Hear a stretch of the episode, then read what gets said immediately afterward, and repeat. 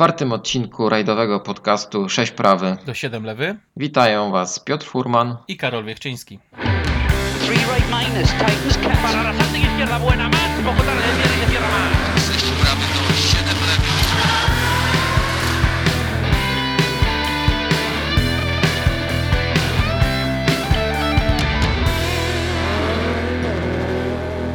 Mamy już maj, a w dalszym ciągu nie wystartowały rajdowe Mistrzostwa Polski. E, I to chyba jest duży problem, bo już drugi rajd e, jest przełożony na nieznany nam bliżej termin e, i nie wiemy jeszcze tak naprawdę, kiedy wystartuje rajdowy polski cykl. Mamy jednak też więcej wiadomości dotyczących rajdu Polski, długo wyczekiwanego. Jubileuszowa impreza ma się odbyć w takiej nietypowej formie, no bo wystartuje w Mikołajkach, zakończenie będzie w Warszawie. Ale najbardziej kontrowersyjną wiadomością jest to, że rajd odbędzie się bez kibiców. Co ty o tym myślisz? No to taki troszkę znak y, czasów niestety. Ja myślę, że no, pomimo tego zakazu całkiem sporo zjawi się grzybiarzy, tudzież amatorów leśnych przechadzek. Przypadkowych. Tak, przypadkowych grzybiarzy, tudzież amatorów leśnych przechadzek, bo nie sądzę, żeby faktycznie ten rajd był taki, taki całkowicie pusty. No decyzja wydaje się dosyć kuriozalna, no, biorąc pod uwagę formę tego rajdu, jaki właśnie ma się rozegrać. No, rozegranie go bez kibiców wydaje się zupełnie bez sensu. Troszkę, E, troszkę smutne jest to, że faktycznie ta złota setka mm, przypadła na tak dziwny moment w y, historii, więc y, no, będzie przykro, jeżeli faktycznie organizatorzy nie wycofają się z tego zakazu. Polscy kibice jednak bardzo kochają rajdy i są e, gotowi do wielkich poświęceń, także ja się nie martwię jednak o to, że będą e, pustki wokół odcinków A jak będziesz rozpatrywał y, pusty OS Karowa? E, No chyba rzeczywiście zakaz kibiców może być egzekwowany tylko i wyłącznie tam, e, ale też nie wydaje mi się, żeby rzeczywiście tak to wyglądało. No tylko z drugiej strony, jaki jest sens faktycznej organizacji tego mm, odcinka? Nie sądzę, żeby telewizja polska była zainteresowana transmisją na żywo odcinka specjalnego kończącego zmagania w y, jubileuszowym Rajdzie Polski. Więc ja za bardzo nie rozumiem idei mm, tego odcinka No specjalnego. ja też nie rozumiem idei e, decyzji Polskiego Związku Motorowego. Już wiele takich decyzji przedziwnych e, było. Nie do końca, nie tylko my, ich, my je rozumiemy. Ale zobaczymy, jak to będzie wyglądać.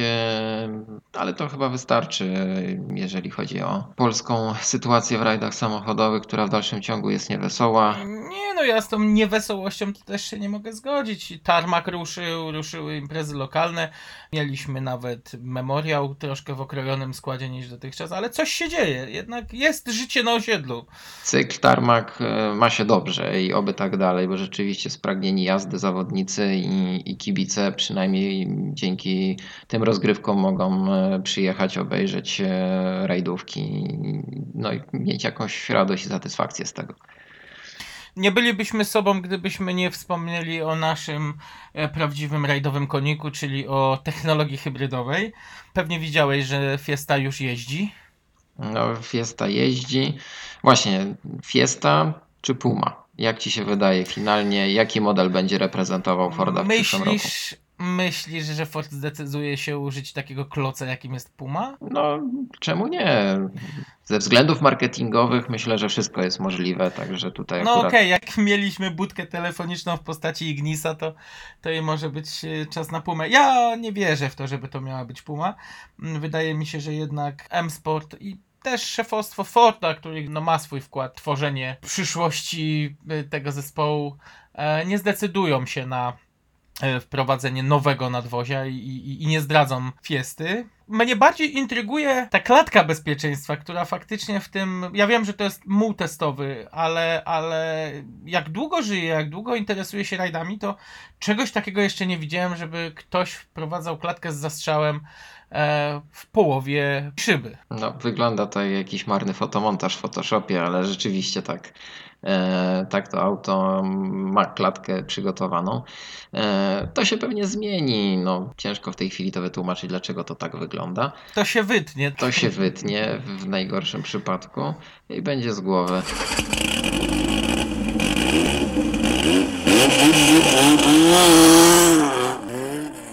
Czy ty palisz papierosy? Nie, ale mm, zdarza mi się podpalać, no. Pytam cię, ponieważ dzisiaj porozmawiamy sobie o papierosach i o ich zbawiennym wpływie na kondycję sportu samochodowego. E, Jest to temat e, dosyć, e, można powiedzieć, rozległy, trudny, ale postanowiliśmy, że podejmiemy się dzisiaj takiej rozmowy, bo to jest temat, który zaciekawi chyba wszystkich. Widzę, że będzie kontrowersyjnie. Już zacząłeś od kondycji. No, ale faktycznie trzeba przyznać, że rynek tytoniowy bardzo mocno napędził, może nie rozwój samego sportu, ale spopularyzował sport samochodowy. No mi się wydaje, że papierosy czy w wyścigach, czy w rajdach samochodowych są od zawsze. No nie są od zawsze. Nie są od zawsze. Y, Co ciekawe, było to powiązane z przepisami. Mm, Aż do połowy lat 60. Federacja Sportów Samochodowych y, w Europie zakazywała naklejania na mm, samochody jakichkolwiek elementów reklamowych. Auta miały mieć jednolity kolor, który nawiązywał do barw narodowych. Włoskie samochody były czerwone, brytyjskie no, British Racing Green zielone, francuskie niebieskie. I nie można było faktycznie zmieniać tych, tych kolorów. Nawet w latach y, 50. dochodziło do takich utarczek pomiędzy zespołem Ferrari e, czy księciem Birą, który na swoich samochodach próbował malować jakieś emblematy i, i dochodziło do różnych y, no, e, scysji pomiędzy, pomiędzy zawodnikami a komisarzami sportowymi. Różnie na to patrzono w różnych krajach. No a z oceanu kierowcy, którzy w tamtym czasie upalali na plażach, z uśmiechem na ustach, malowali swoje samochody e, w przedziwne, fantazyjne reklamy. No było to też podyktowane zaangażowaniem producentów w sam przemysł wyścigowy, który w tamtym czasie się rodził. Później ewoluowało to w profesjonalne zespoły wyścigowe i do, dochodziło w połowie lat 60. do takich paradoksalnych rzeczy, że na przykład Lotus, który startował w wyścigach Formuły 1, jego samochody były zielone z żółtymi elementami, po czym ten sam samochód y, startujący za oceanem był wymalowany w biały kolor, oklejony reklamami i te wielkie firmy petrochemiczne mm, zaczęły zwracać uwagę na to, że można byłoby też przenieść tą reklamę do Europy. O rajdach jeszcze w tamtym czasie nikt nie myślał, że tam może być jakiś pieniądz pod kątem marketingu, więc w 1968 roku doszło do no, praktycznie patowej sytuacji, bowiem firma Shell i Firestone zagroziły, że wycofają się z y, rywalizacji w Formule 1, ze sponsoringu rywalizacji Formuły 1, ym, jeżeli FIA nie zniesie zakazu reklam na samochodach. Oni już oczywiście wcześniej byli zaangażowani, już od połowy lat 60. można było na kombinezonach zobaczyć małe naszywki, dyskretne, natomiast no, koncerny chciały coraz więcej powierzchni, chciały się eksponować na, na wyścigówkach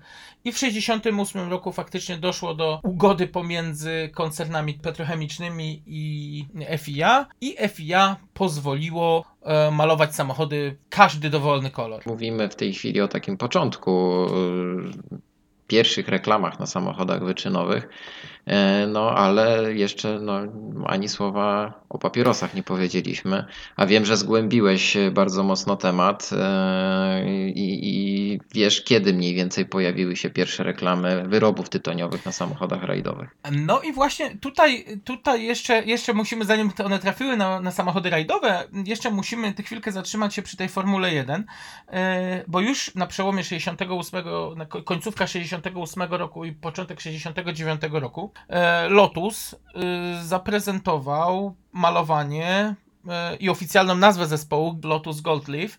Była to marka tytoniowa, więc praktycznie inauguracja możliwości malowania samochodów w kolory sponsorów y, zbiegła się z, z pierwszym sponsorem tytoniowym. Faktycznie nie jest tak, jak, jak wiele os- osób może sądzić, że to Marlboro było pierwsze w przypadku Formuły 1, Marlboro tak naprawdę zadebiutowało w rajdach. No tak, ale właśnie widzisz, jeżeli chodzi o producenta Gold Leaf, ja nawet nie wiem jak wyglądało logo e, tego, tej firmy, a każde dziecko wie jak wygląda Marlboro, tak? I, i z czym jest kojarzone. No tak, ale z drugiej strony, gdybyś usunął napis Marlboro z pierwszego samochodu rajdowego, który był samochodem zgłoszonym przez zespół partnerski, to nawet byś nie skojarzył, że to są barwy No Marlboro. wtedy na pewno nie. W 1972 roku koncern Philip Morris zdecydował się na sponsoring zespołu Lancia. Był to czas, kiedy jeszcze były użytkowane y, Lancie Fulvie i już debiutować zaczynał Stratos. Ciekawostką jest to, że o ile na Fulvii już faktycznie ten, ta maska była w ten charakterystyczny kształt malowania Marlboro, no to w przypadku Lanci Stratos to zupełnie niczego nie przypominało, co, co możemy kojarzyć z malowaniem Marlboro. Pierwsze te naklejki Marlboro pojawiają się na Lanci, a jednak Marlboro nie jest tak do końca kojarzone z Lancią. Wiadomo, Lancia to nam się kojarzy przede wszystkim z, z Martini, ale to rzeczywiście zaczyna się nakręcać e, i ci tytoniowi sponsorzy e, no, coraz bardziej e, wydają się oczywiści w tym sporcie. Tak, no wystarczy spojrzeć, jak wyglądało to choćby nawet wśród prywatnych y, kontraktów samych kierowców, bo e, warto tutaj wspomnieć o tym, że Marlboro równocześnie e, wraz z inwestycją w zespół Lancia Marlboro zaczęło sponsorować również e, poszczególnych kierowców. I to też można zobaczyć na kombinezonach Hanu Mikoli, naszywki Marlboro, ale równocześnie mniejsi producenci, choćby nawet nieznany dzisiaj Colt, marka tytoniowa z Finlandii, rozpoczęła swoją przygodę z rajdami od y, sponsorowania Ari Vatanena jeszcze w początku lat 70., gdzie, gdzie samochód już był w 73-74 roku oklejony niewielkimi, co prawda, ale już, już widocznymi mm, logotypami.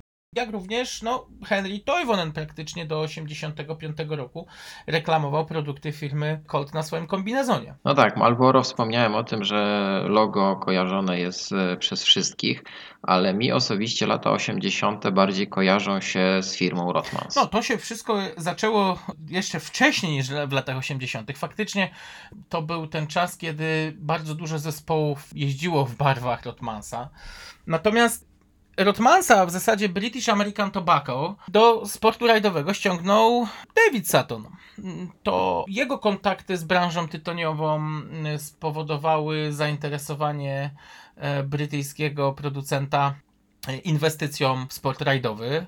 Ari Vatanen miał, nie oszukujmy się, miał talent do e, utylizacji dość dużych ilości nadwozi. Saturn też w pewnym momencie, mimo że był majętnym człowiekiem, to no, sam by sobie nie dał rady z finansowaniem tego radosnego rozbijania mm, eskortów, więc gdzieś zaczął się posiłkować pomocą e, sponsorów takiego grubego kalibru, więc e, już w 1978 roku na eskortach pojawił się Rotmans. Co ciekawe, podczas rajdu RAC kończącego sezon 78 Rotmans ustąpił Marlboro. Ciężko to dzisiaj wytłumaczyć, niestety, no, Davida Satona już nie możemy zapytać o co chodziło, ale faktycznie było to, było to faktem. I od 79 roku aż do 82 samochody ze stajni David Sutton Cars jeździły dumnie prezentując malowanie Rotmansa. Rothmans właśnie najpierw e, Ford, e, potem e, Rothmans się pojawia na Oplu. Tak. I tam dochodzi do takiej ciekawej sytuacji, ponieważ no, lata 80. to moda na palenie papierosów, taka dosyć e, wyraźna.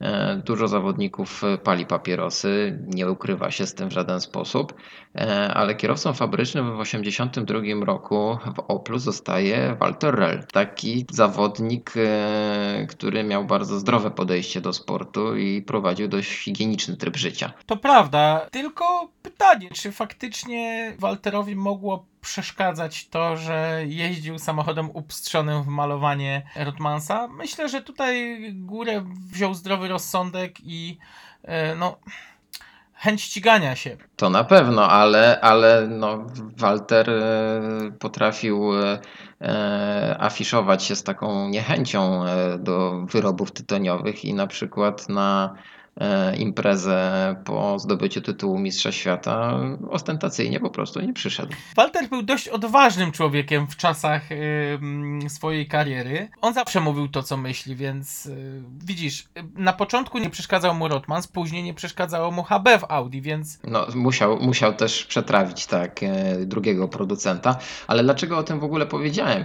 E, ponieważ e, to jest takie właśnie zderzenie swoich e, e, poglądów, e, powiedzmy właśnie jakichś tam zasad, e, które mieli zawodnicy, no niektórzy palili, niektórzy nie palili, no z tym, że jednak ich samochód tak będzie nośnikiem reklamy e, no, wyrobów e, szkodzących zdrowiu. Tak. My jeszcze o tym będziemy dzisiaj wspominać, e, jeszcze nieraz o tym powiemy właśnie, nawet na polskim podwórku, e, ale to trochę później. nie oszukujmy się, chyba największą gratką dla firm tytoniowych był w tamtym czasie Timo Salonen, bo przecież to był człowiek, który na 90% zdjęć jest uchwycony z papierosem w ręku albo w ustach i, i, i faktycznie y, prywatnie był związany z y, kontraktem z firmą e, Marlboro przez długie lata. Natomiast z tego co wiem, to o jego wizerunek kilku producentów faktycznie prowadziło za żartem batalię. No, ale właśnie Timo Salonen jako taki przedstawiciel e, sportowca o mało sportowym wizerunku e, też w jakiś sposób był nośnikiem właśnie reklamy wyrobów tytoniowych. Jednak te lata 80. to nie jest tak duży e, zalew tych e, rajdówek oklejonych e, firmy tytoniowe. To chyba dopiero później nastąpi taki naprawdę największy nawał tego typu sponsoringu. Ale opowiedz jeszcze, bo wiem, że masz przygotowaną ciekawą właśnie historię, anegdotę związaną z Timo Salonem. Timo od razu mi się kojarzy z historią, którą usłyszałem kilka lat temu od jednego z mechaników pracujących w Peugeot Talbot Sport. Timo oprócz tego, że lubił palić duże ilości papierosów, bo dziś już nie pali, to oprócz miłości do nikotyny lubił podróżować samochodem, jakbyśmy to określili, z zimnym łokciem. I ogólnie y, miał taką tendencję do jeżdżenia y, bardzo spokojnie, powoli i delikatnie. Dołączając y, do zespołu Peugeot Talbot Sport, mechanicy, mając już y, doświadczenie z nim po pierwszych testach i, i znając jego poczucie humoru, przygotowali samochód dla niego. Podczas wizyty y, w Elizy Timo miał oglądać specjalnie dla niego przygotowany y, wariant y, 205 T16.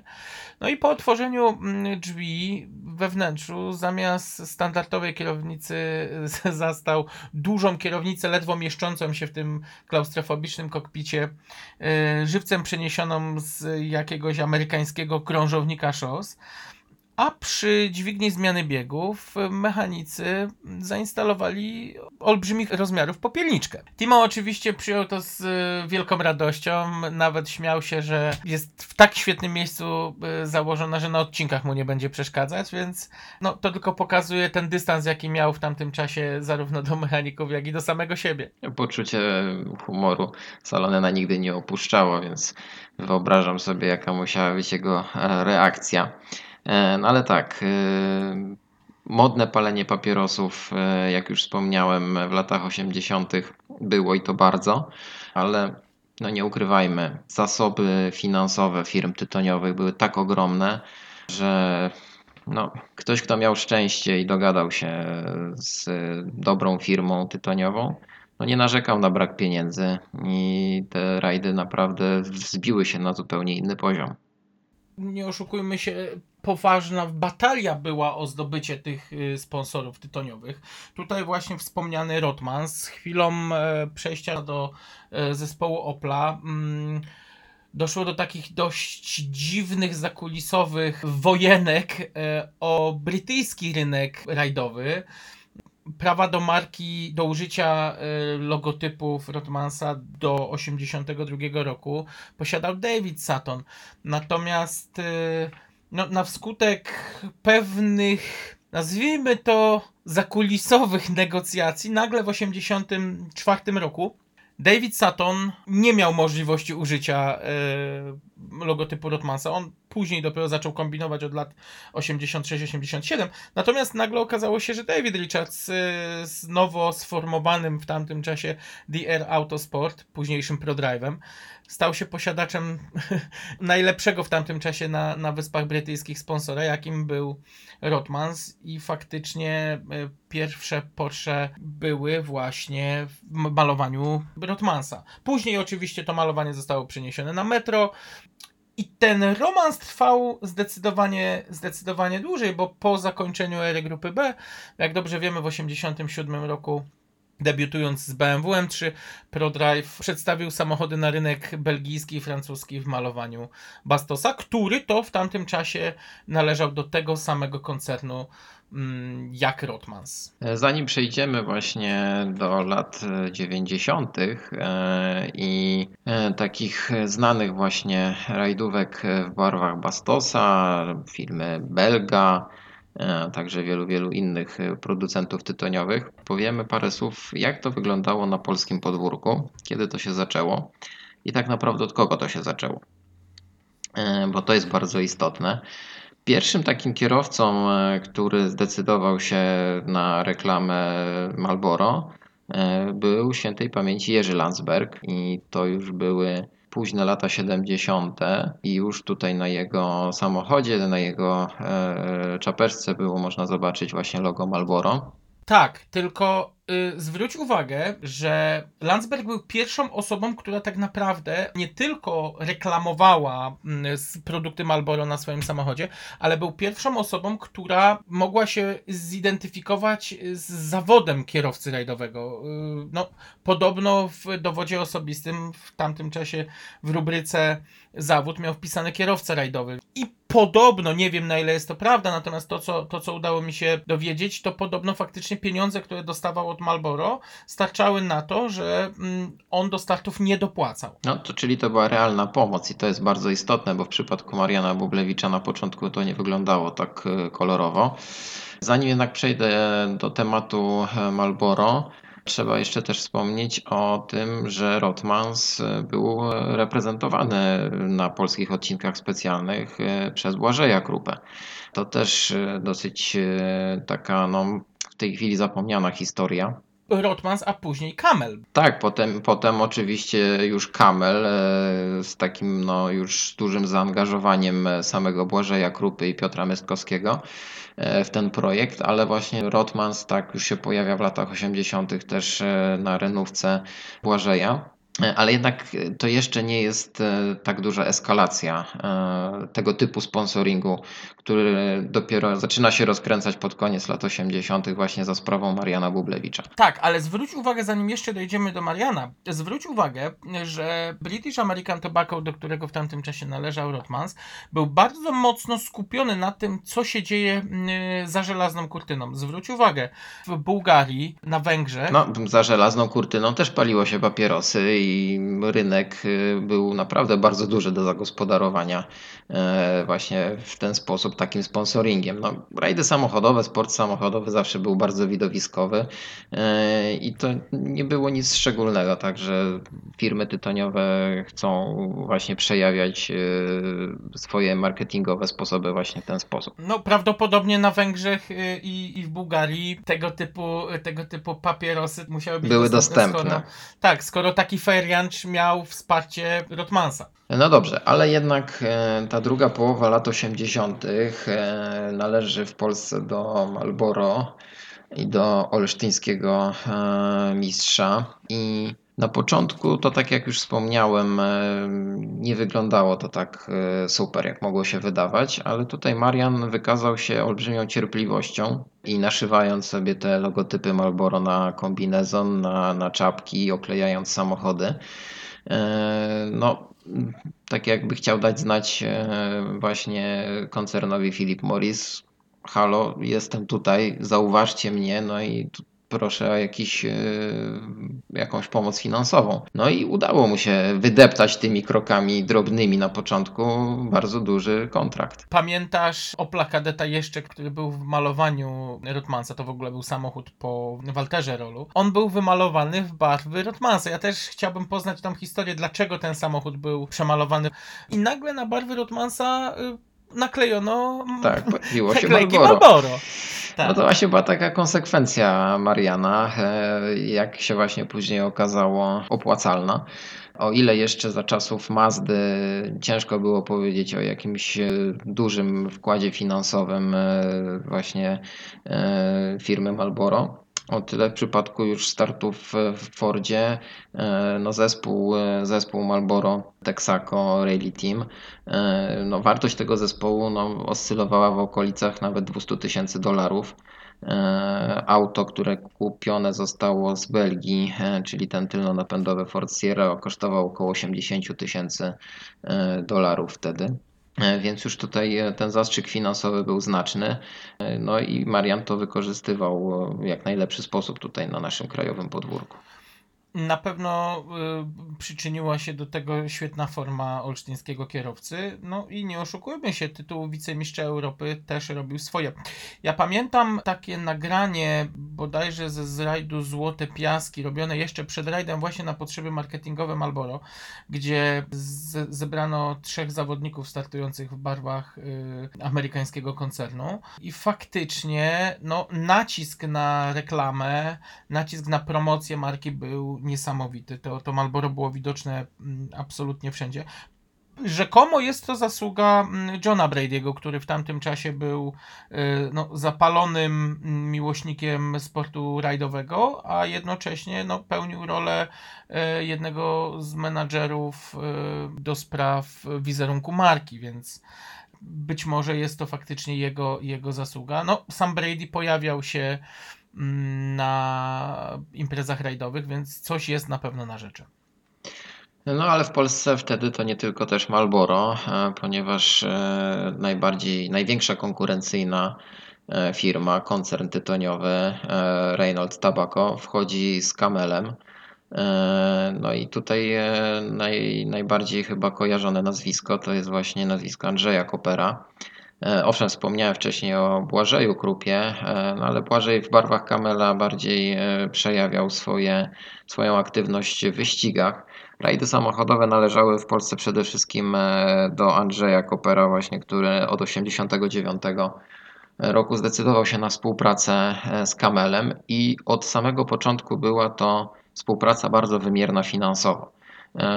Tutaj kontrakt ciężko mi w tej chwili powiedzieć e, dokładnie na jaką kwotę opiewał, ale e, z tego co słyszałem, e, Andrzej dostał kwotę no, około 100 tysięcy dolarów na, na dwa sezony. Mniej więcej za połowę tej kwoty został zakupiony w 90 roku Volkswagen Golf GTI, nowe auto. Ono kosztowało właśnie wtedy no, circa 125 tysięcy marek. E, W porównaniu Lancia, którą Andrzej nabył w Belgii e, rok wcześniej, kosztowała około 16 tysięcy dolarów. E, Różnica była znaczna, ale to właśnie pokazywało, że Andrzej tutaj zainwestował w profesjonalny sprzęt, który mu pozwalał rzeczywiście no, walczyć o to wymagane przez Kamela miejsce w pierwszej trójce, bo taki był też e, zapis w tym kontrakcie, że e, walka o zwycięstwo owszem, ale jednak ta pierwsza trójka będzie w zupełności wystarczająca do dobrej promocji marki. No właśnie, tu mi się wydaje, że y, wraz z pojawieniem się mm, potentatów tytoniowych na polskich odcinkach specjalnych też troszeczkę y, zmieniło się postrzeganie roli zawodnika w zespole. To znaczy, faktycznie, jeżeli ktoś y, dawał pieniądze na starty, no to musiał czegoś oczekiwać i, i, No i wymagał, dużo wymagał. i wymagał, tak. Wcześniej podejrzewam, że może poza OBR-em, gdzie był to zespół fabryczny, kierowcy jeździli na etacie. Natomiast nie widzę tutaj innych sponsorów, którzy przed Malboro czy Kamelem em, no, mogliby mieć takie wymagania względem załóg. No ja będę bronił tutaj e, tej opinii takiej, którą kiedyś sobie tam e, gdzieś w głowie ułożyłem, że dzięki sponsorom tytoniowym rajdy się naprawdę sprofesjonalizowały. I Tutaj mówię o profesjonalnym sprzęcie, ale także o tej oprawie takiej, e, która no miała przemówić do kibiców, czyli zawodnicy w takich samych kombinezonach. E, No wiadomo, że w trakcie trwania rajdu zawodnicy nie tylko przemieszczają się w, kombinezonach, więc e, kurtki, kompletne właśnie e, ubrania w barwach danego sponsora, to było coś takiego, no to taki powiew za- zachodu wtedy w Polsce był właśnie najbardziej widoczny. Znaczy to na pewno, y, tak, na pewno w, za żelazną kurtyną, no tu się zgodzę. Natomiast y, czy miało to takie przełożenie na y, imprezy w Europie Zachodniej? Myślę, że nie, no bo spójrz choćby nawet na zespół Lanci, który po przygodzie z Marlboro był sponsorowany przez Alitalię. Jeden chyba z najwspanialszych y, schematów malowań. Więc y, wydaje mi się, że historia nie lubi próżni, więc tutaj, jeżeli by zabrakło w tamtym czasie tych potentatów branży tytoniowej, to na ich miejsce znaleźliby się inni sponsorzy, choćby nawet z branży petrochemicznej czy z branży motoryzacyjnej. Więc akurat z tym, z tym bym polemizował. Tym bardziej, że. No ja się nie do końca jednak z Tobą zgodzę, bo jednak no, uważam, że zastrzyk finansowy no, producentów e, papierosów, e, biorąc pod uwagę jak dużo osób wtedy paliło papierosy na całym świecie, no naprawdę nie wyobrażam sobie, czy jakieś inne firmy, no może rzeczywiście firmy petrochemiczne mogły dysponować podobnymi budżetami, ale to były niewyobrażalne pieniądze, które trzeba było też spożytkować właśnie na reklamę, na marketing. E, I to nie było, nie było nic nadzwyczajnego, że no akurat taki Philip Morris czy, czy, czy Reynolds Tobacco czy, czy BAT no, no nie mieli budżetów Nie, ograniczonych nie, ja tak się, naprawdę ja się zgodzę absolutnie tak, że zrobiły ten sport bardziej kolorowy. Natomiast jeżeli spojrzysz choćby nawet na erę grupy B, o której wspomnieliśmy, patrząc na rajdowe Mistrzostwa Świata zespołów fabrycznych, okej, w Audi od 83 roku pojawia się niemiecka marka tytoniowa HB, czyli Haus Bergman. I tak naprawdę pojedyncze kontrakty z kierowcami i, i to wszystko, bo, bo Marlboro, okej, poza jakimiś epizodami w Afryce w 81-82 roku, nie jest aktywne w rajdowych mistrzostwach świata w czołowych zespołach. No nie jest aktywne w czołowych zespołach, ale w latach 80. Marlboro sponsoruje trzy eliminacje Mistrzostw Świata. E, Rajd e, Wybrzeża Kości Słoniowej, rajd Safari, a także rajd Argentyny. O ile nie zapomniałem jeszcze o jakimś rajdzie, bo no, to naprawdę dla nich to nie był żaden problem, e, żeby sponsorować czy konkretny zespół, czy dzięki ich budżetowi rozegrać cały rajd. No tak, ale z drugiej strony popatrz, że najwspanialsze imprezy, choćby nawet Rajd Tysiąca Jezior, już w tamtym czasie były mm, obłożone zakazami reklamy wyrobów tytoniowych i zarówno samochody, które były związane z producentami tytoniowymi, jak i zawodnicy z kontraktami mający naszywki na kombinezonach, zasłaniali te logotypy, więc yy, no myślę, że, że to, to, jest dość, to jest dość ciekawy temat i, moglibyśmy się długo przegadywać. Natomiast zgadzam się w 100%, że branża tytoniowa zrobiła ten sport bardziej kolorowy i nakład finansowy na promocję zespołów. Okej. Nie lubię tego słowa, ale na, na cały ten merchandise, na gadżety, na koszulki, czapeczki, parasole, y, to były no, setki milionów dolarów i to się nie ma co oszukiwać. I, i, I faktycznie to widać nawet dzisiaj, patrząc y, na mm, jakieś rzeczy kolekcjonerskie, choćby nawet z epoki lat 70. O wiele łatwiej jest kupić kurtkę e, Marlboro e, z lat 70. czy 80., niż y, kurtkę Castrola e, czy kurtkę zespołu Audi Sport. E, No tak, ale zanim upuścimy e, nasze polskie realia i pojawienie się właśnie tych, tych, tych tytoniowych sponsorów, za- zapytam Cię jeszcze, z czym Ci się kojarzy nazwa Texas? No, Texas y, oczywiście, że kojarzy mi się z Pawłem Przybylskim i z y, Audi Quattro. To w ogóle dość enigmatyczna marka, jeśli chodzi o wyroby tytoniowe, bo ja nie kojarzę, żebyś można było w Polsce już po 89 roku dostrzec jej wyroby w kiosku ruchu. No właśnie, to jest taka no, niebywała wręcz rzecz, że w 89 e, roku pojawia się Texas e, na polskim e, rynku, można tak powiedzieć, sponsorskim, ale tych papierosów nigdzie nie można dostać. A zespół prężnie działa.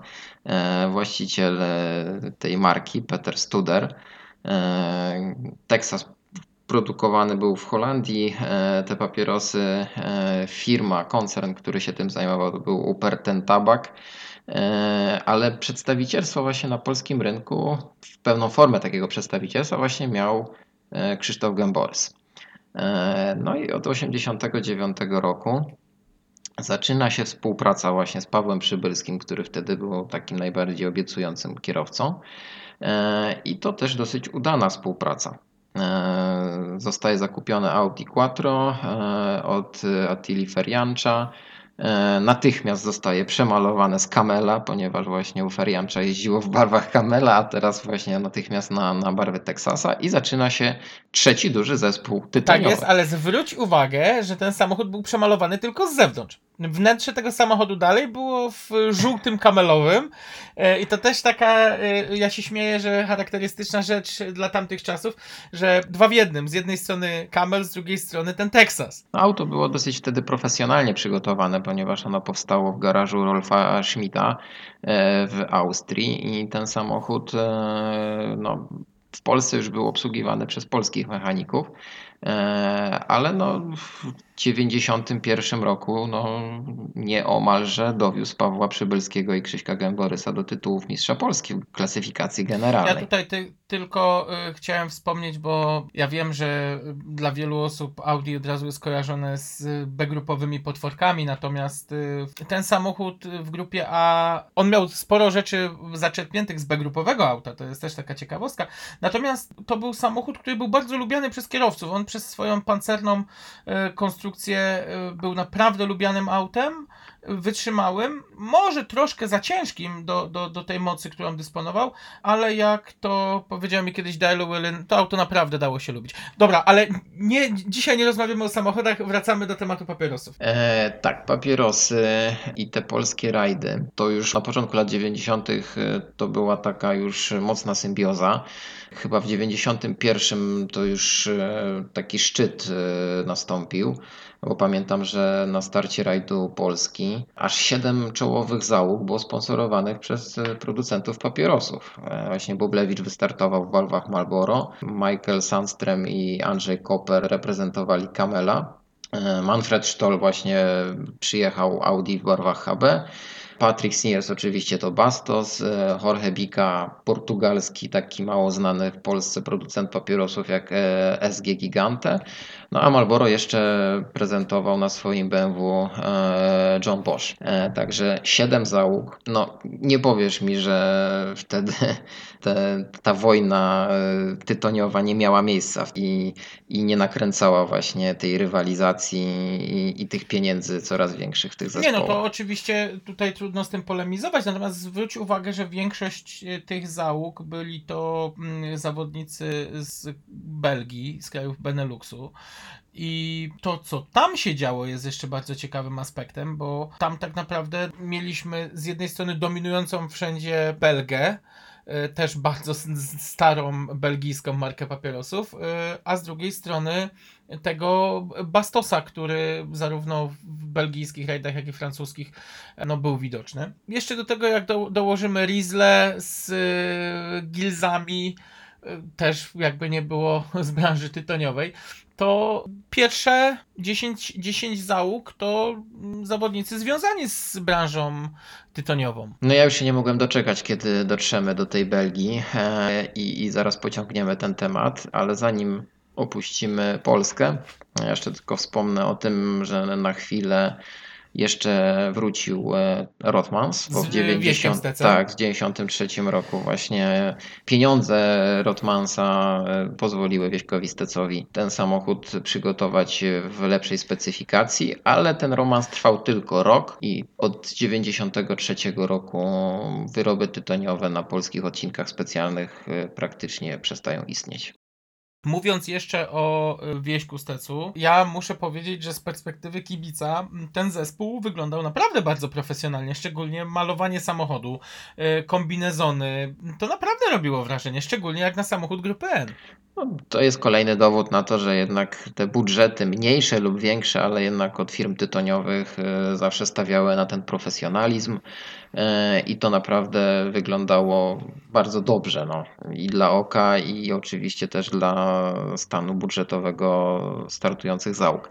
Właśnie, ale e, przeszliśmy już do Belgii i tutaj e, ten e, tytoniowy taki boom na, na sponsoring w rajdach samochodowych chyba trwa najdłużej. najdłużej i wydaje mi się, że też tam właśnie są ulokowane największe pieniądze koncernów tytoniowych, jeśli chodzi o pojedynczych zawodników, no bo no nie oszukujmy się, garze jakie zarabiają czy Patrick Sneers, czy ym, Bruno Thierry są naprawdę olbrzymie. Garze garzami, ale e, też trzeba wspomnieć e, o tym, że te firmy tytoniowe miały bardzo ściśle określone tak jakby e, zadanie do wykonania i ciężko było przeforsować powiedzmy pomysły czy plany kierowców poza to, co oni sobie sami tam opracowali w swoich e, kontraktach.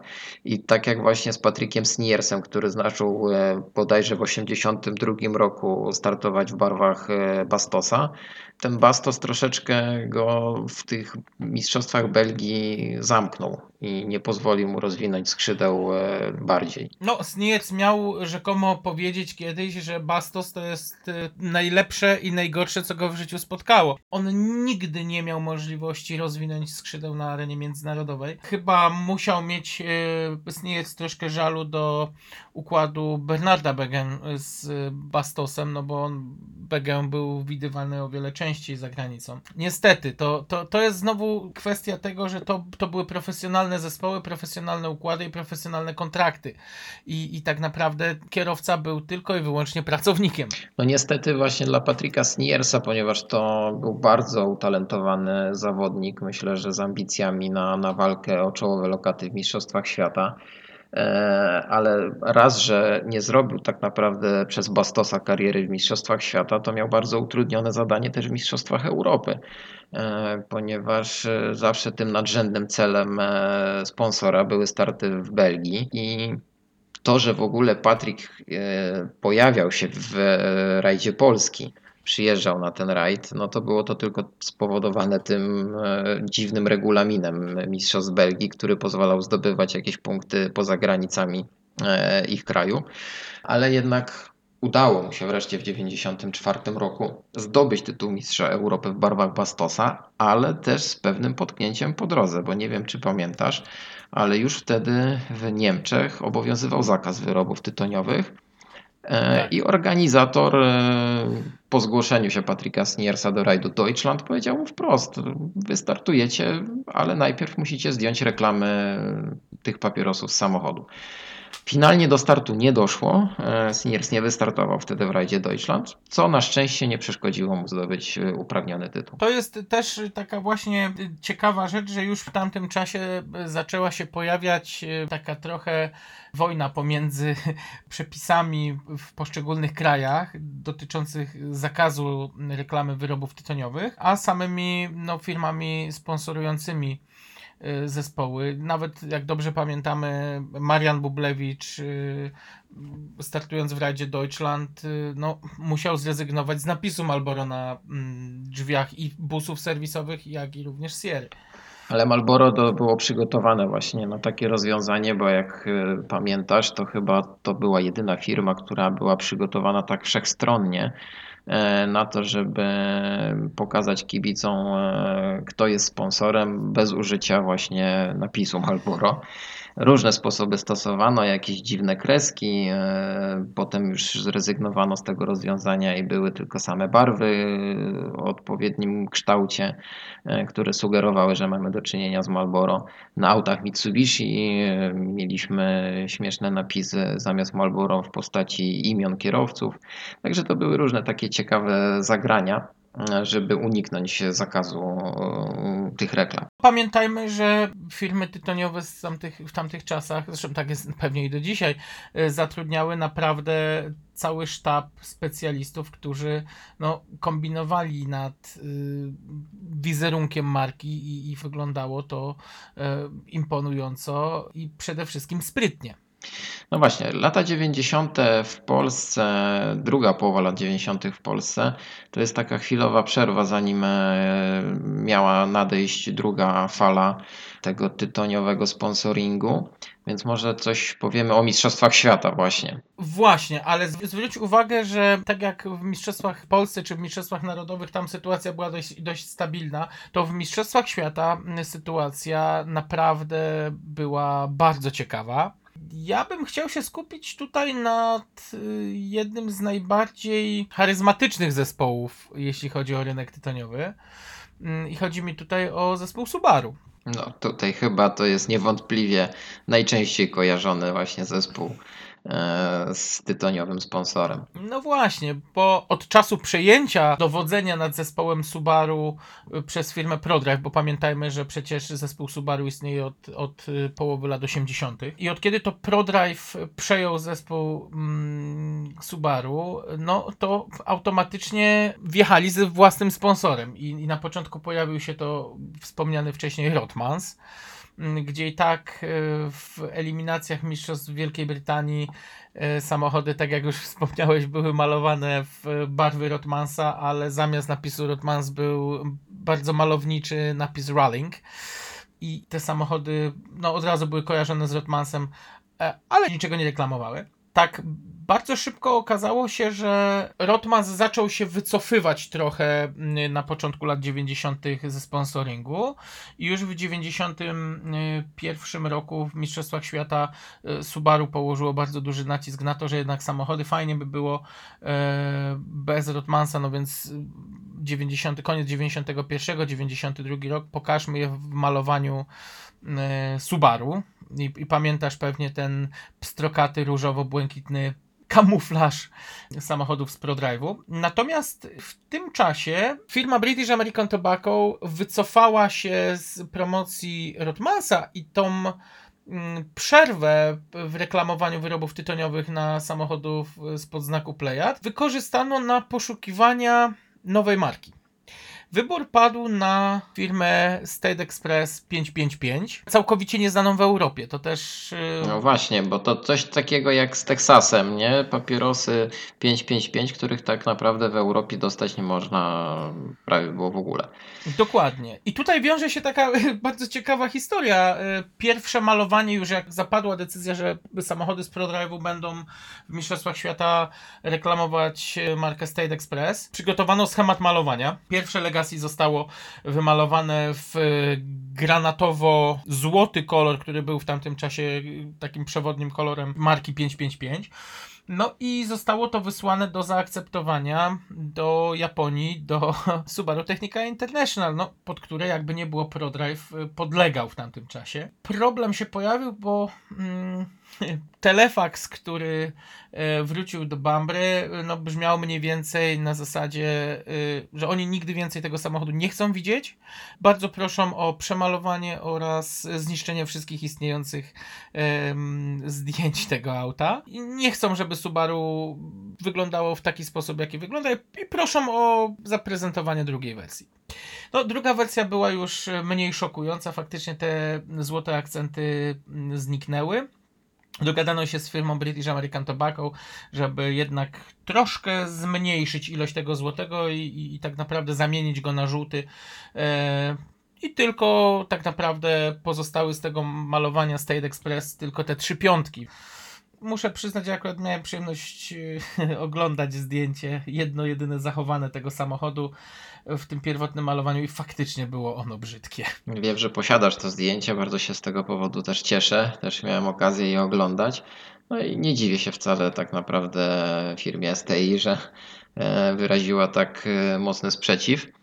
Żółte trzy piątki, w zależności od rynku, zastępowane hakami lub innymi grafikami przypominającymi piątki. E, mamy od 93 praktycznie do końca 98 roku.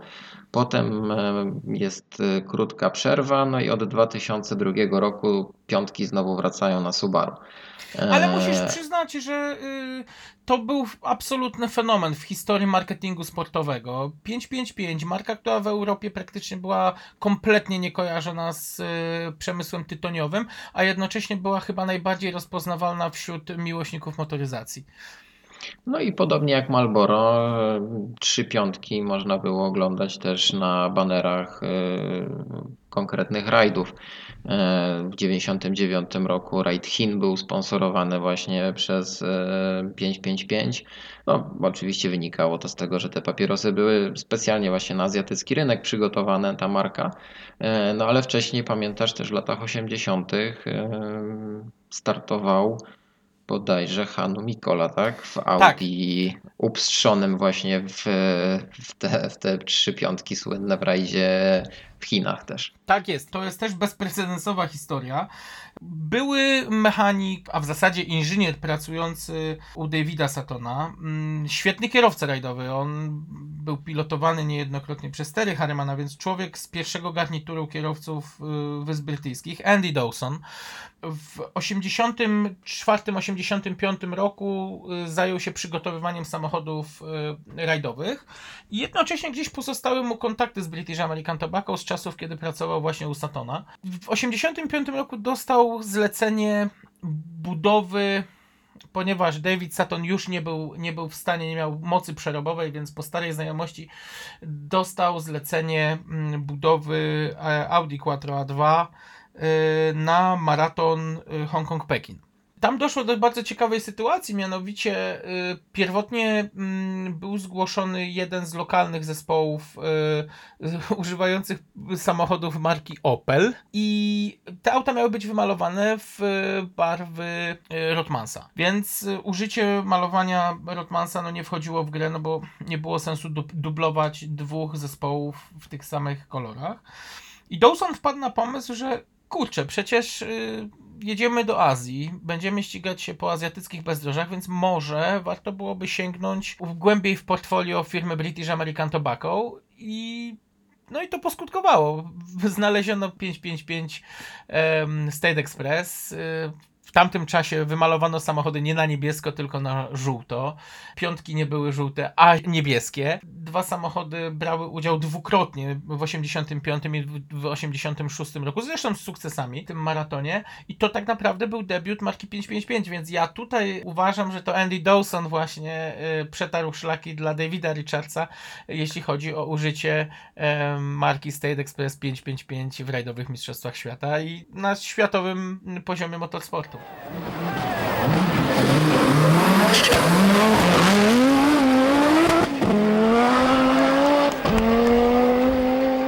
Trzy piątki to jest e, no, najbardziej rozpoznawalny e, znak e, tytoniowy w Mistrzostwach Świata. Wspomniałeś o Rotmansie, który się wycofał z rajdów e, najwyższej rangi, ale to nie do końca prawda, ponieważ Rotmans jeszcze w połowie lat 90. nawiązał krótki romans z Mitsubishi.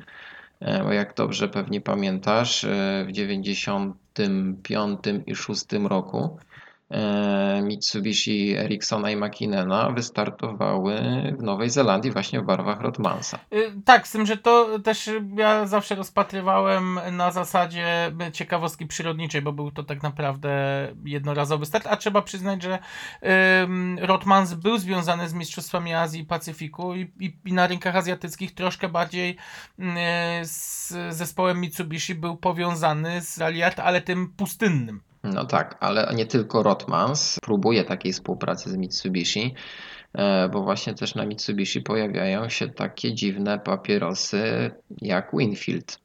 Mało znana marka e, z rynku australijskiego. E, Pojawia się pierwszy raz w 96 roku na rajdzie Sanremo i rajdzie Katalonii. Potem oczywiście jeszcze na rajdzie Australii Mitsubishi, Burnsa i Makinena też są w tych barwach.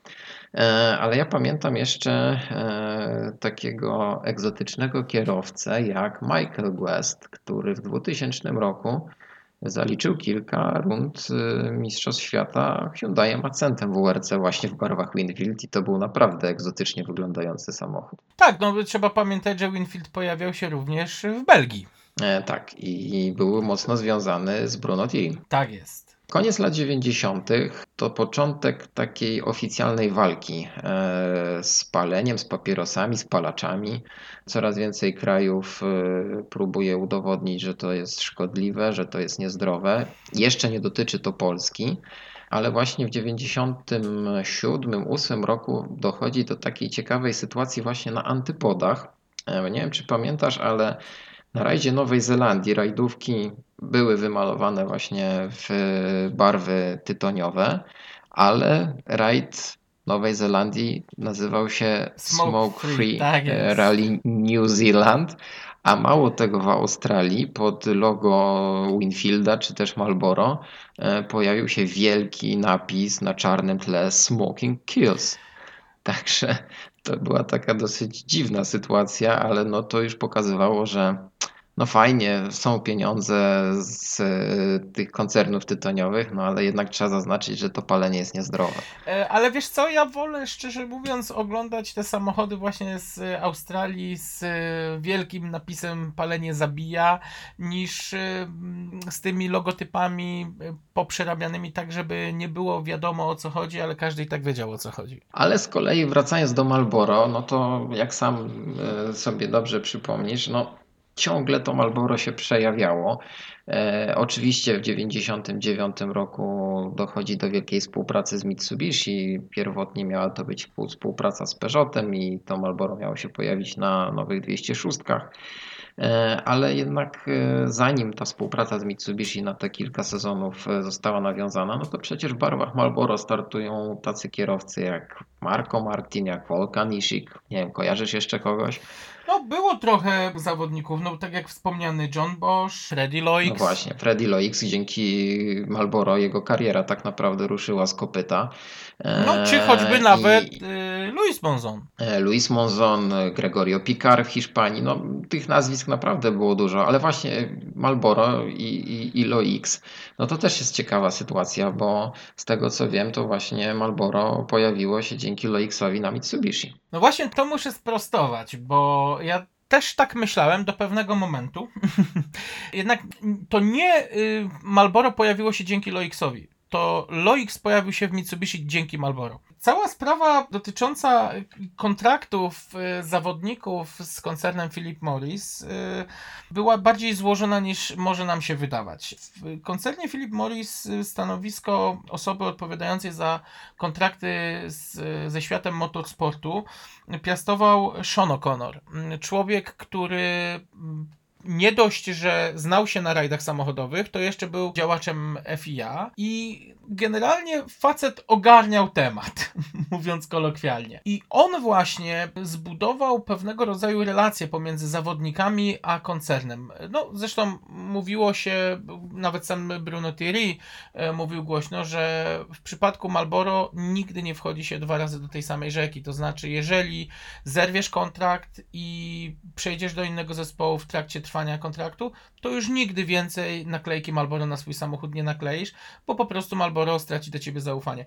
I faktycznie Taka te mafii, relacje- mafijna lojalność, można powiedzieć. Wiesz co, a ja mimo wszystko dostrzegam tutaj y, taki troszkę bardziej ludzki element, y, że pomimo tego, że może nie byłeś y, najlepszym kierowcą, ale że byłeś lojalny, prosty przykład, Freddy, Freddy Loix, to twój sponsor jednak mimo wszystko promował cię i, i, i wystawiał do ciebie pomocną dłoń z racji właśnie tej lojalności, którą ty reprezentowałeś względem niego, więc y, ja to, ja to troszkę tak w drugą stronę bym naginał. Kontrakty, y, które były dziełem y, O'Connora, no, były kontraktami długoletnimi i takimi, że faktycznie wchodziło się w rodzinę Marlboro. No, Rodzina Marlboro, e, liczna, prężnie działająca i na szczęście też ten polski e, światek rajdowy e, miał okazję po raz kolejny spróbować e, współpracy właśnie z Marlboro. I tutaj chyba wypadałoby powiedzieć właśnie o tej drugiej tytoniowej fali w Polsce. Tak, a to wszystko za sprawą nikogo innego jak Jacka Lewandowskiego, osoby, która już za czasów Mariana Bublewicza pracowała w koncernie Philip Morris. Jednocześnie była uznanym pilotem rajdowym, przecież brał udział u boku Mariana, choćby nawet y, dwukrotnie, trzykrotnie y, w rajdzie Elpa. Dwukrotnie z Marianem, y, raz z Jari Niemi, o ile tak, dobrze pamiętam. tak. tak, więc no, uznany pilot rajdowy, osoba, która znała ten sport jak nikt inny, więc prawdopodobnie to właśnie Jacek Lewandowski szepnął y, słówko Seanowi O'Connorowi i y, w 98 roku do jednego z łapanowskich kierowców, Janusza Kuliga, zadzwonił wujek Filip y, z propozycją startów pod szyldem Malboro w rajdowych samochodowych mistrzostwach Polski. Dla Janusza to była wielka zmiana, e, wręcz rewolucja no, po tych dwóch sezonach e, w Renault Megane Maxi. E, No, te plany na sezon 99 wyglądały trochę inaczej, e, ale tutaj właśnie jak e, z nieba nagle spada oferta tej współpracy, no i jak się później okazuje, jest początkiem wielkiej tytoniowej wojny na polskich odcinkach specjalnych. No, tu muszę faktycznie mm, chylić czoła przed Twoją tezą, bo to dzięki właśnie koncernom tytoniowym te trzy sezony były świadkiem absolutnego wyścigu zbrojeń w rajdowych mistrzostwach Polski. Cy- Cykler SMP stał się drugą, no myślę, że to nie będzie nadużycie powiedzenie, że był drugą najmocniejszą ligą rajdową w Europie, powiedzmy kontynentalnej Europie. Jeśli chodzi o jakość samochodów, polscy kierowcy zaczęli dysponować niesamowitymi autami. Tu jeszcze chciałbym wrócić właśnie do postaci Jacka Lewandowskiego, bo no trzeba głośno powiedzieć. Zespołu y, Malboro w 99 roku nie byłoby, gdyby nie właśnie on.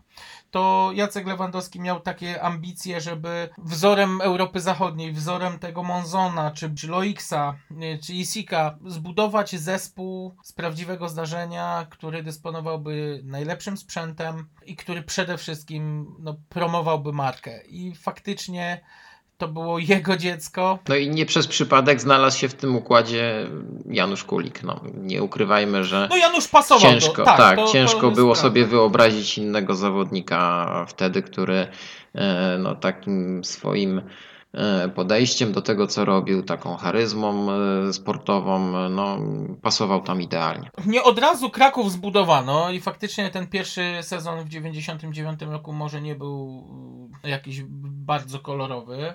Doskonale pamiętamy problemy z wiecznie psującymi się eskortami. Nie były zbyt dobrą wizytówką, natomiast trzeba przyznać, że Janusz pokazał się z jak najlepszej strony jako kierowca i, i to zaowocowało przedłużeniem kontraktu na kolejne dwa lata. Zresztą podobno to kontrakt był y, od, od razu podpisany na trzy sezony, więc, więc tutaj już było wiadomo, że pierwszy sezon to raczej taki bardziej próbny, a, a dwa kolejne sezony będą y, takie już z prawdziwego zdarzenia. A z no tego, tak też się Mhm. stało. Z tego co wiem, to wtedy nie było szans na inne auto. To właśnie wtedy Marlboro wybrało tunera i auto, tak? Tak, to też właśnie taka polityka wewnętrzna firmy prowadzona właśnie przez wspomnianego Shona O'Connora. To sponsor decydował, kto będzie dostawcą samochodu, to sponsor będzie decydował e, na temat programu startów i kierowca nie miał zbyt wiele do, do, do gadania. E, można powiedzieć, że nawet gdyby Janusz chciał startować samochodem z zespołu Ra- Rally Engineering Development, to nie miał takich szans, bo Marlboro jednak wskazało e, firmę Michael jako dostawcę samochodu i, i obsługę całego mm, przedsięwzięcia. No o ile ten pierwszy sezon no, rzeczywiście nie był najlepszy e, ze względu właśnie na samochód, e, o tyle sezony 2000 i 2001 no to była naprawdę miażdżąca przewaga sprzętowa nad e, pozostałymi zawodnikami. No bo w 2000 roku pojawia się drugi zespół z takim dosyć nietypowym brandem pod tytułem Mocne Rally Team. E, Ekstra mocne kojarzą się z takimi no, niezbyt prestiżowymi papieros, papierosami. No pozycjonowane, akurat- były, pozycjonowane były chyba pomiędzy popularnymi a klubowymi, więc No tak, z tych czasów, o których my jeszcze pamiętamy, to tak właśnie to wyglądało, ale e, śmiem twierdzić, że jeżeli chodzi o podejście marketingowe, to chyba było naprawdę strzał w dziesiątkę. Mocny zespół, mocny kierowca, tak. Mocny rally team. Leszek Kuzaj też pasował tam idealnie, chociaż on e, nie był takim e, zawodnikiem, który pierwszy był od razu związany z tym e, producentem papierosów. Nie Marcin Turski dał początek z tego co Mhm. wiem. Tak, bo trzeba pamiętać, że zespół mocny to były dwa samochody. E, Tak, i to był jedyny zespół, który wystawiał przez dwa sezony dwa auta. N-grupowym Lancerem właśnie startował Marcin Turski. E, Corolą WRC z Future Worldu e, startował Leszek Kuzaj. No to auto ustępowało później Focusowi Janusza Kuliga, e, ale waleczność e, Leszka e, jakoś to niwelowała i, i, i mieliśmy fantastyczny pojedynek, piękną rywalizację praktycznie na każdym rajdzie. I tutaj e, jeszcze dochodzi nam trzeci zespół w 2001 roku, czyli w tym ostatnim sezonie, gdzie można było reklamować wyroby tytoniowe w Polsce. Jan Trzeci Sobieski Rally Team. No i paradoksalnie tutaj pojawia się w tym zespole kierowca, który się najdłużej wzbraniał przed sponsoringiem tytoniowym, czyli Krzysiek Hołowczyc, który zawsze uważał, że e, on prowadzi higieniczny tryb życia i jego nie interesuje sponsor tego typu, no ale jednak i on uległ i dzięki Turne- Turnerowi, jego, jego menedżerowi udało się stworzyć naprawdę bardzo prężny zespół. Chyba faktycznie mieliśmy do czynienia z y, wspomnianym syndromem Waltera Rella, to znaczy y, papierosów nie chcę mieć nic z tym wspólnego, natomiast no pieniądze mogę wziąć. No. No, niestety, no, Krzysiek wtedy nie miał e, wyjścia. E, Te zespoły pierwsze przestały istnieć, e, a tutaj e, no, siłą rzeczy zespół sponsorowany przez e, no, firmę tytoniową związaną z koncernem BAT, no bo to jednak Tak. British American Tobacco e, był właścicielem właśnie tej marki Jan III Sobieski. E, No, mamy trzy największe zespoły w 2001 roku.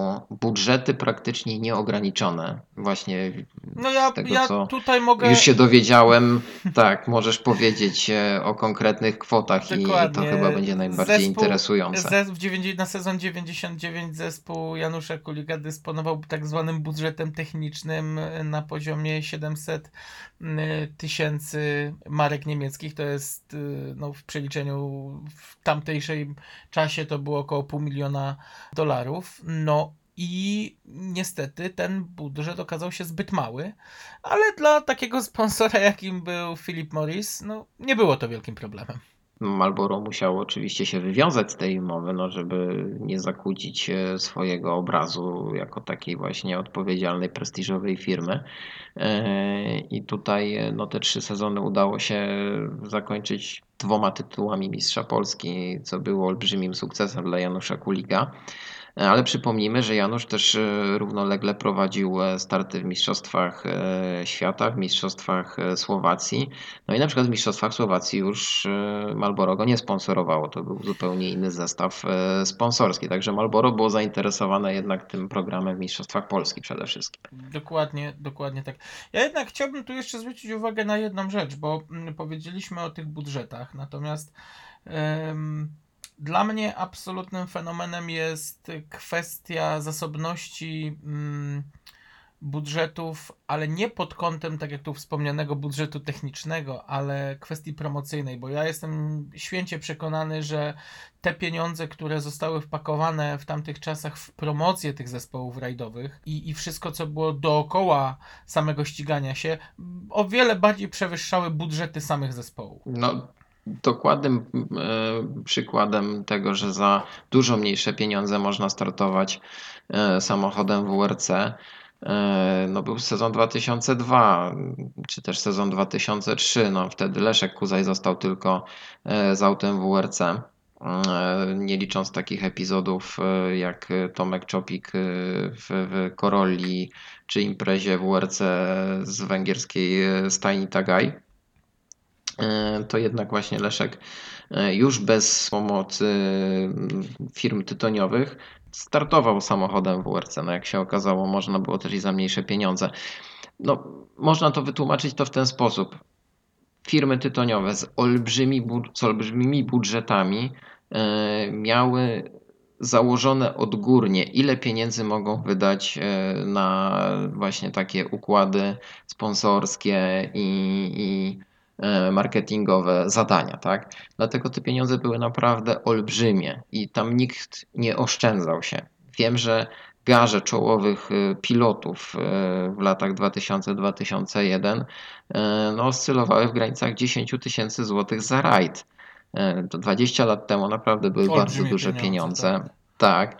E, Poza tym osoby związane pośrednio też z tymi zespołami, e, wykonujące dla nich jakieś tam e, gadżety reklamowe i tak dalej, e, też naprawdę dorobiły się bardzo dużych pieniędzy dzięki tym sezonom z tytoniowymi sponsorami. Zwróć uwagę nawet na mm, fotografów, którzy faktycznie w tamtym czasie mieli złoty czas, sprzedając zdjęcia właśnie zespołom sponsorowanym przez koncerny tytoniowe. I tak jak wiem, i tak jak wiem, że akurat zespół Mocne Rally Team e, budżetowo na pewno ustępował zespołowi Marlboro czy też Jan III Sobieski, to jednak tam naprawdę nie było problemów e, z budżetem przez te dwa sezony. No może świętej pamięci Marcin Turski liczył na to, że uda też mu się wystartować za kierownicą samochodu WRC. No ale to był złoty okres. Niestety, no musimy też wspomnieć o tym, że ten złoty okres przede wszystkim dla zawodników, y, jak i oczywiście dla kibiców miał też te ciemne strony, ponieważ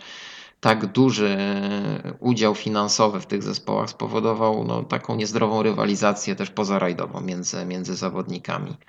E, No, nie będę tutaj może mówił o szczegółach, bo tutaj każdy pewnie z pasjonatów rajdowych i naszych słuchaczy wie, co się działo w latach 2000-2001. E, Ale to nie było zbyt przyjemne. E, Ta taka rywalizacja za wszelką cenę i podkładanie sobie nawzajem świń, bo tak to trzeba nazwać, e, no było tą ciemną stroną niestety No e, niestety tego tam, okresu. gdzie mówimy o dużych pieniądzach, tam y, no, takie rzeczy się zdarzają.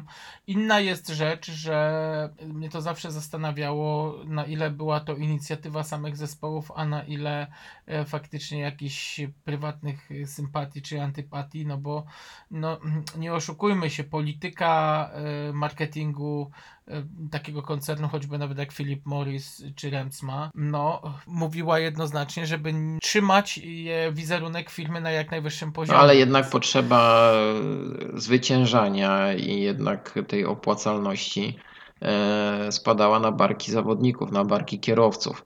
E, No i tutaj no, było mnóstwo takich sytuacji właśnie i prób e, tak no, wyeliminowania swoich konkurentów e, poza odcinkami specjalnymi. No.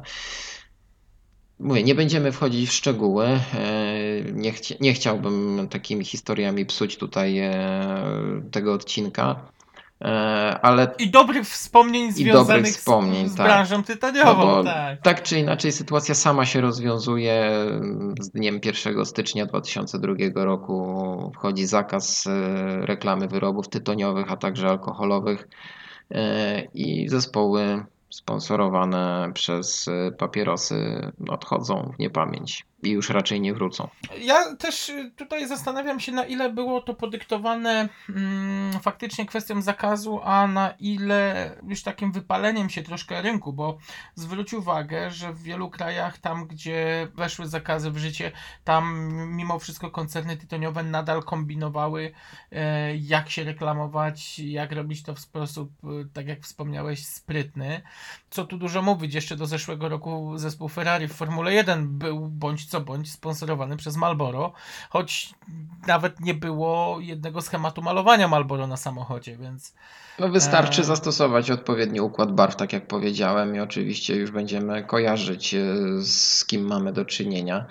E, No tu w Polsce akurat zakaz e, reklamy wyrobów tytoniowych był miażdżący i druzgotał wiele zespołów e, i karier, można tak powiedzieć też. E, No, nie wyszło to na dobre, moim zdaniem, polskim rajdom. Od tego czasu zaczął się taki kryzys, który się później z roku na rok coraz bardziej pogłębiał. E, Był to też taki kryzys no, ogólnoeuropejski. No, z rokiem 2004 mamy zakaz startu samochodów WRC w lokalnych rajdach i w Mistrzostwach Europy. E, tak, to było gwoździem do trumny do tak. E, do popularności cyklu. Ale tak jak też już wcześniej wspomniałem, od y, drugiej połowy lat 90. y, ma miejsce taka już jawna wojna z paleniem papierosów. I, I tutaj to też na pewno miało duże znaczenie, że te zakazy się pojawiały w coraz większej ilości krajów. E, No nawet w Belgii przecież Patrick Sniers e, startował do 98 roku w Bastosie. E, Potem od 99 roku też tam ma miejsce zakaz reklamy wyrobów tytoniowych i Patrick już potem startuje w różnych dziwnych samochodach, w różnych dziwnych barwach. No i ten Bastos powoli znika.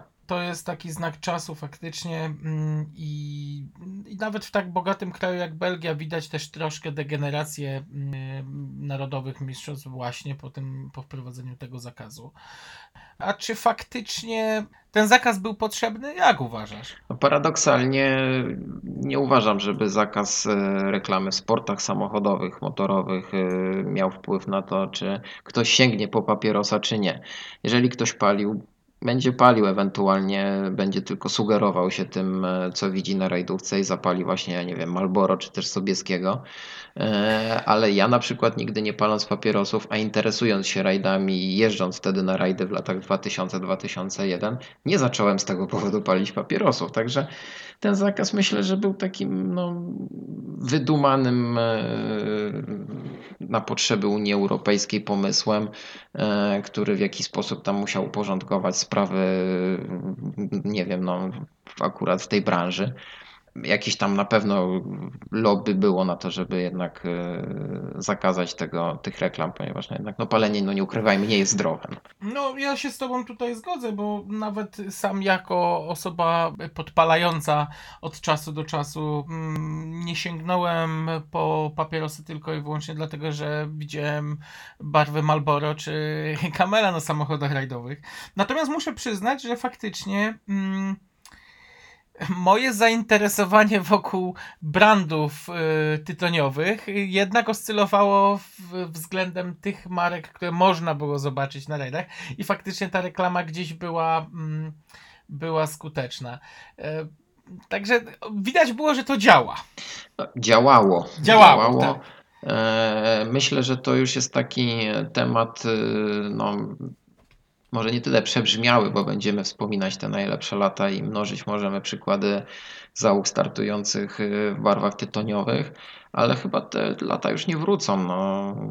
Palenie papierosów już jest y, tak mocno nieeleganckie i, i tępione we wszystkich możliwych środowiskach, że już chyba nie będziemy mieli e, tytoniowych sponsorów w sporcie samochodowym, ponieważ jeszcze no, wspomnijmy o tym, że rajdy samochodowe i sport samochodowy idzie w stronę ekologii, także już e, papierosy na rajdówkach byłyby zupełnie nie na miejscu. Tak, to, to prawda. A ja troszkę będę ubolewał z tego powodu, bo nie oszukujmy się, no y, już pomijam kwestię ikonicznego 555 na samochodach Subaru, które wykuło się złotymi, zgłoskami nie tylko w historii rajdów, ale i w historii motoryzacji.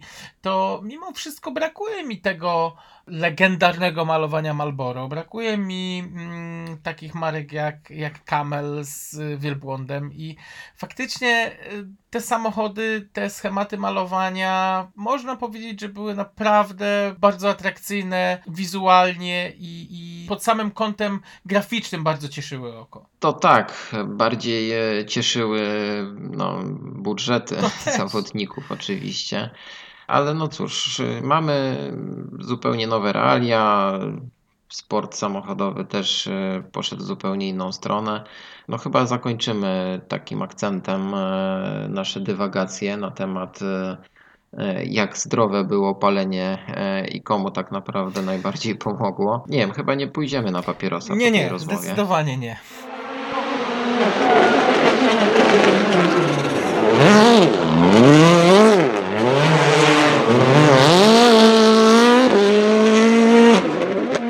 pójdziemy na papierosa, ale zaprosimy Was na nasz e, kolejny odcinek, który mamy już w planach.